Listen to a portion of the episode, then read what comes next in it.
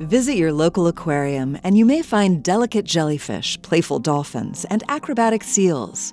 You'll also notice that mighty hunter, the shark.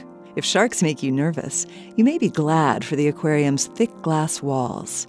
But if you head out to the open sea, you might gain a newfound respect for these powerful and wonderful creatures. Shark tourism is the practice of seeing sharks in their natural habitats. And with over 500 species of shark in the ocean, there are tourist hotspots all over the world. You can swim with whale sharks in the Philippines, boat alongside great whites off Cape Cod, or cage dive with haleiwa sharks in Hawaii. Don't let Hollywood scare you with tales of evil, murderous predators. Sharks are vital components in their oceanic ecosystems, and they're intelligent and social too. Want a first hand education in shark behavior? Take a boat tour to watch the grace with which great whites swim off the Massachusetts coast.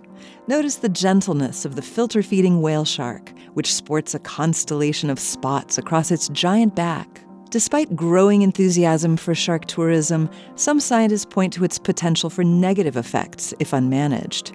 Too much tourism can stress the animals, and tourist spots that provide chum could discourage sharks from natural hunting and migration.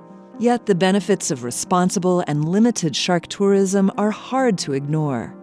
Seeing sharks in their natural environments can educate the public and improve conservation awareness. With many sharks threatened by extinction, tourism promotes crucial conservation efforts while also boosting local economies. Aquariums can bring the shark to you, but shark tourism brings you into the wild. This moment of science comes from Indiana University. I'm Yael Ksander.